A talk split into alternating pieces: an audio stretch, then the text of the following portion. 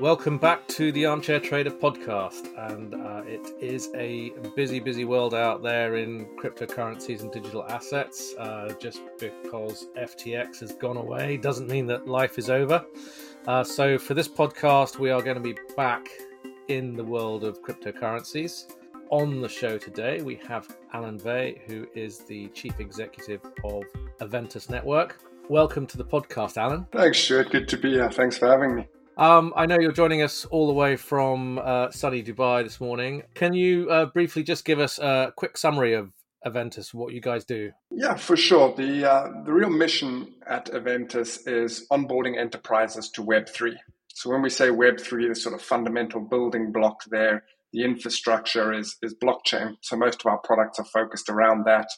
Um, and how we can kind of apply that to, to value added use cases across a, a significantly diverse um, set uh, within the enterprise market. And I keep talking to people in the cryptocurrency broking trading industry. I was I was having lunch with a, a custodian last week. Everyone's raving about Dubai, and they're saying it's the big hub for digital assets um, these days. Is that true, or is that just propaganda? Yeah, well, I just recently based myself over here last year. Actually, I've seen a trend of more and more uh, investors and, and also projects um, building from Dubai. They've set up a really nice easy framework for getting going here. You can get licensed businesses that are licensed under uh, crypto exchange or NFT marketplaces or a variety of, of kind of different um, uh, crypto licenses quite easily. Um, it's been a pretty efficient um, and straightforward process of getting set up. So, yeah, more and more we're seeing people come over here. And if nothing else, it, it's a very popular travel hub, right, with the, with the airline, with Emirates as well, and the, the various other airlines that fly here a lot of people come through town. So it's great in terms of conferences. You'll often catch people from all over the world. It's a bit of a, a central hub for meetings. So, so far, I found it, it, it, great with respect to the, the sort of wider blockchain industry. What attracted you to get into this in the first place? I mean, what was what was it about about cryptocurrency markets that that really called to you? I'd done an undergrad in computer science at Imperial College in London, so I was already kind of familiar with the technology from that. And then I worked at Brevan Howard, which is a macro hedge fund, just looking at some sort of machine learning elements, which led me to go and do a, a master's in artificial intelligence. And having been involved in that kind of crossover between artificial intelligence, the, the, kind of economics and markets from from Brevan. When blockchain emerged, or at least when Ethereum emerged, I was doing my master's in 2015. The uh, Ethereum launched, it really showed how rather than just a store of value like Bitcoin is, right? So it's a great sort of initial version of crypto. But when you layer in that notion of smart contracts that Ethereum pioneered, programmable money, and you can start dealing with sort of self enforced rules around the flow of assets, that was sort of the beginning of, of decentralized finance and some of those things. So the power of that innovation and being able to do this in a way that technically was never previously possible, right? Having this digital scarcity without a trusted intermediary was just a great innovation. So when I first got involved in it, it was for the the, the should we say the more nerdy side of the, the computer science innovation but as I got deeper and deeper into it, did my master's thesis and actually founded a business and got into industry with this from sort of 2016, it's amazing how applicable this technology is in creating operational efficiencies and generating new revenue lines for businesses if appropriately applied. There are a lot of use cases where it has not been appropriate and that that that was really the core interest. That's that's why I'm still involved and still actively pushing this this ecosystem. Now, I've not had anyone from the crypto markets, you know, any specialists on the podcast since uh, FTX went down. So I'm going to have to ask you this one: What do you think has been the impact of the collapse of FTX on on the wider industry? So there's, I mean, there's obviously been a lot of pain felt by many people, but in my opinion, it's been something that the crypto market really needed, right? We started with Terra Luna, obviously early last or mid last year, then led ultimately into various others falling, but FTX as well. And the degree of the scandal at FTX um, is, is quite interesting. So the market needed a push from a regulatory front, especially around the trading, right? There's there's the fundamental technology and its use cases and supply chain provenance and all kinds of use cases where there's there's really great value. But the trading and the financial and the asset side of this market really needed stricter frameworks, people taking a deeper dive. And I think with everything coming to light of what happened at FTX, with how easily they raised capital from some of the best names in the business, right? It really demonstrated that the lack of understanding of these products in market still, and it forced everybody to pause. It led to obviously significant decreases in the prices of crypto, which meant various projects which were more hype and using their cap gains and their tokens to fuel marketing hype, but no real fundamentals. They weren't able to do that anymore. So a lot of the people that were going out of business had more hype than f- solid fundamentals, and that's that's never a bad thing for a market to clear out some of that, right? We saw that in the dot com bubble burst of, of the like 2000s. Um, very similar thing to what happened there. And obviously, it's good that the regulators are getting involved. These frameworks are getting made more robust, and investors are doing more significant proper due diligence around the projects they're getting involved in. Yeah, no, I hear what you're saying about the dot com um, collapse because I, I, I remember that clearly, and uh, that actually we saw similar behavior there um, during that phase um, from institutional investors that we've actually seen in the last couple of years from the in the crypto markets as well. I'm looking at the list of investors who had exposure to FTX. It surprises me to see you know, so many large scale players getting their fingers burned yet again. What? Why? Why did they get it so wrong? I mean, what's the? You know, when you look at some of the failings at FTX, they, they sort of jump out at you and seem fairly obvious. Yet we see big players like SoftBank, you know, heavily exposed to it. So I guess it's it's riding that hype cycle, right? Everybody saw massive explosions in the value. FTX came up as an exchange very, very quickly. If you looked at some of the fundamental, the important metrics by which you would measure an exchange, the kind of KPIs, user number, user signups, monthly active users, assets deposited within the exchange. All of these things were growing and they were looking very positive. And I mean, on the blockchain, you can confirm that assets were flowing into this exchange. So it's not like all of the indicators were pointing against it, but it's that next step of due diligence, right? It's that looking, reviewing potentially past board meetings. It's looking at well, the, the balance sheet, how that breaks down. You, you had to go into a lot of detail to really figure it out properly. I mean, look how long from when FTX said they were potentially going bankrupt to us actually getting in the news exactly what had happened. It was a matter of weeks of people really digging properly, right? So it's not easy things to find quickly. Yeah, I, I guess everybody just saw the investor markets are often one or two parties will do the deep dive and everybody just kind of jumps on the wave. So in the later rounds, you would have assumed that all of this had been addressed in earlier rounds, which I guess somewhere along the lines it just got put to the side. Or uh, then again, the guy, it looks like there was significant fraud, right? So who knows what kind of misrepresentations were made to the investors along the road? It's it's hard to tell. But talking to institutional players in the market over the last four or five weeks, um, the thing that's really struck me, um, and I'm including including some of the big banks here, multi-strategy hedge funds. Um, what's really struck me is that a lot of them are still heavily um, on board with digital assets, with blockchain, with crypto. Why is that? What it seems to me that you hear you hear one message coming out of the sort of popular media and, and another one coming from the guys who are really busily involved in building this next gen infrastructure. Um, and i'm sure you're probably talking to people like that as well. But it seems like the the faith has not been shaken when when you're talking to the larger players. Uh, what what do you think's driving that? So fundamentally if you look why did all of this start in the first place? We have a technological innovation here that does allow us to do something that was never previously before possible, right? Now, the question is the market has to find where that adds value. And if you look at the sales cycle of really bringing, I mean, our expertise is enterprise, right? Of really getting an enterprise to adopt a new technology and then to roll that technology out across significant portion of their operations to really realize gains from that technology. We're talking probably a five year cycle, if not more. So the technology takes time to mature. Once the technology is matured, that sales cycle to actually adding value takes time. I think people the advertising of what this technology can do was sold, and we saw various hype cycles. We saw the 2017 ICO hype cycle, right? We saw the NFT hype cycle most recently.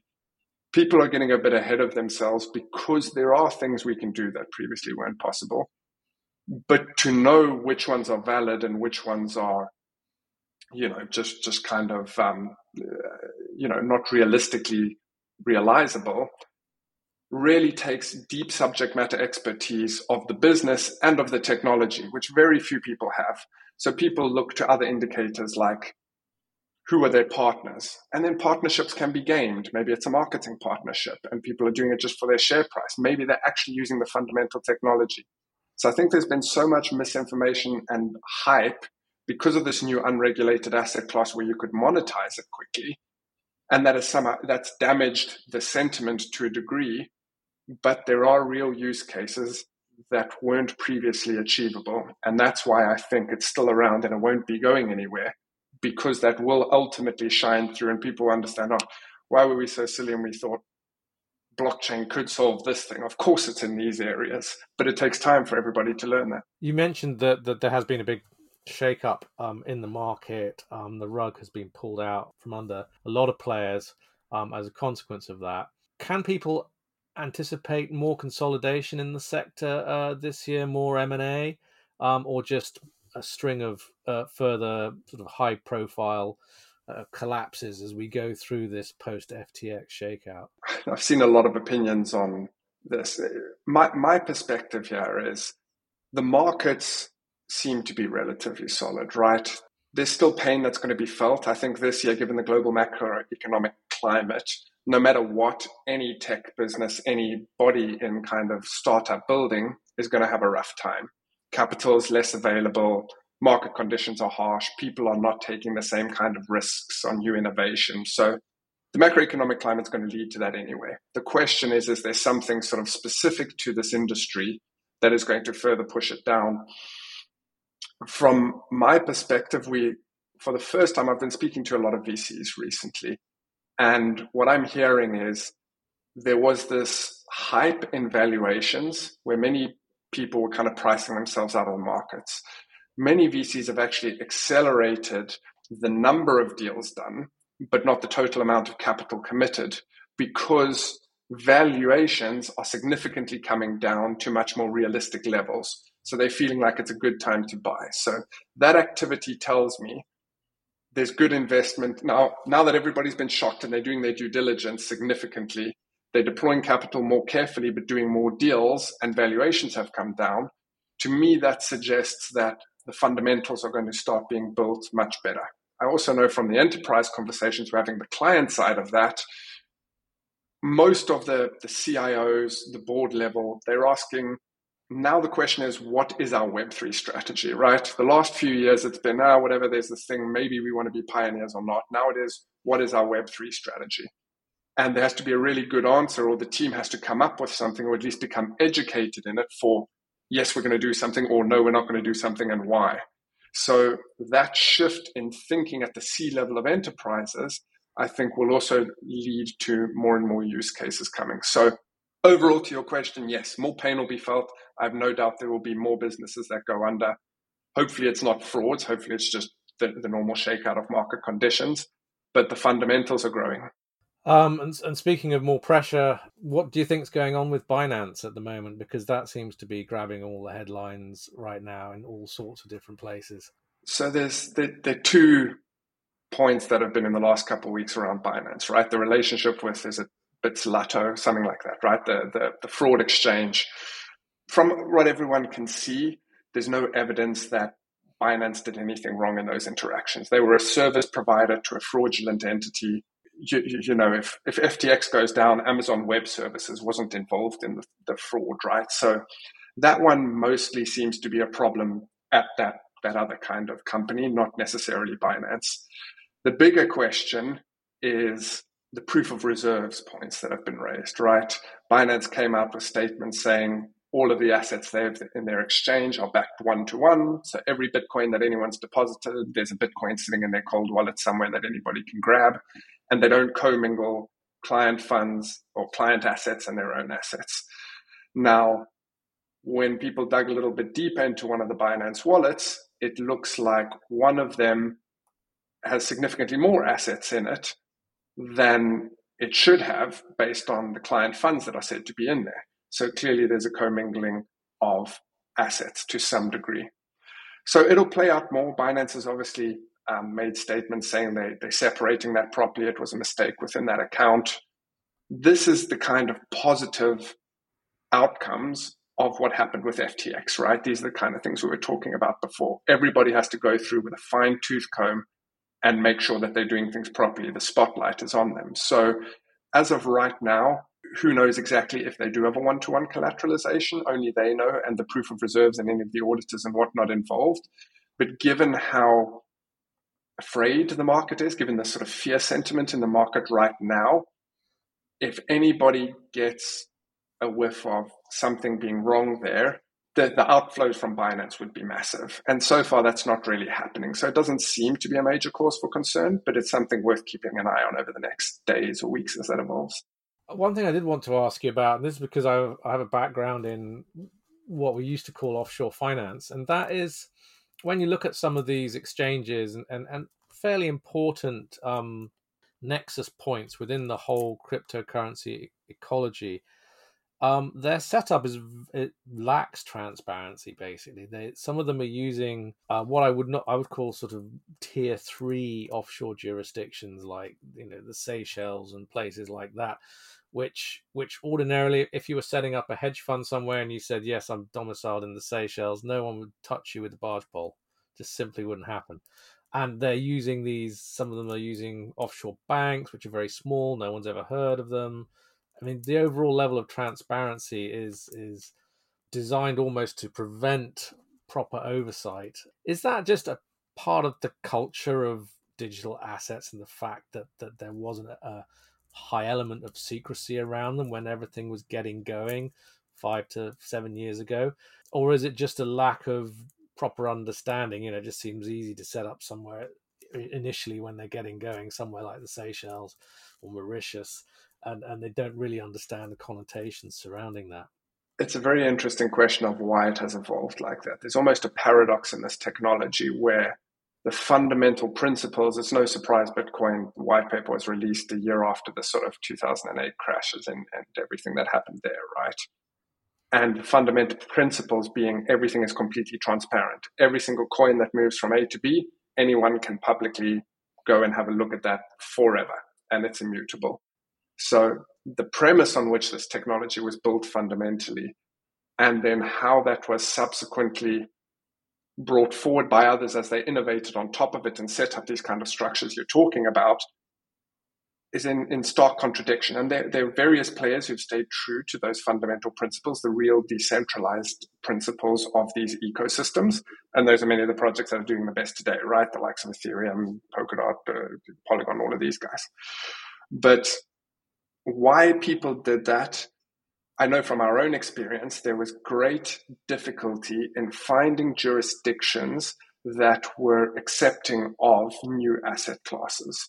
So when various people started looking at the markets, I think only the first early pioneers in tech, everything's about being quick, nimble, and ideally first if you can be, right? That that first mover advantage and being quick and nimble as you innovate is so so essential and the pace is is is rapid. So when you have the option of you look at everything on the table and you say, okay, here are a few jurisdictions that are ready to go now versus here are some that are going to take us a few years and give us no guarantees of actually getting done. I think that's why many of the early projects went for some of these third tier type jurisdictions you're referring to. However, there are the players who didn't do that and who did go through the headaches. Our investors are an example, like um, CoinShares, helped us with our setup and various other players. And it takes a bit longer. But once you get it, you kind of can do deals and gain traction faster because you come with that kind of tick of, okay, you're not set up in some jurisdiction with some bank nobody's ever heard of. So yeah, that's the reasoning, but also the downside to it, I would say. The armchair trader obviously covers a lot of different financial markets, including things like investment trusts, um, traditional equity markets, and we we write for a lot of different types of investors, many of whom will currently not have any exposure whatsoever to crypto assets and will be regarding it still with a high degree of skepticism. But talking about the fundamentals of blockchain, I just wanted to ask you how you feel blockchain itself is going to change even the traditional financial markets in the future. And will we see some real benefits for, for private investors, especially as a consequence of that? Yeah. So, I mean, Larry Fink, right, recently, what was it, a few months ago, despite the FTX scandal, came out with a statement that he sees the future of markets and trading being sort of tokenized assets and uh, backed by blockchain. So he's probably the biggest in the game to to make a really positive statement around the fundamental technology, right? Not this crypto coin, that crypto coin.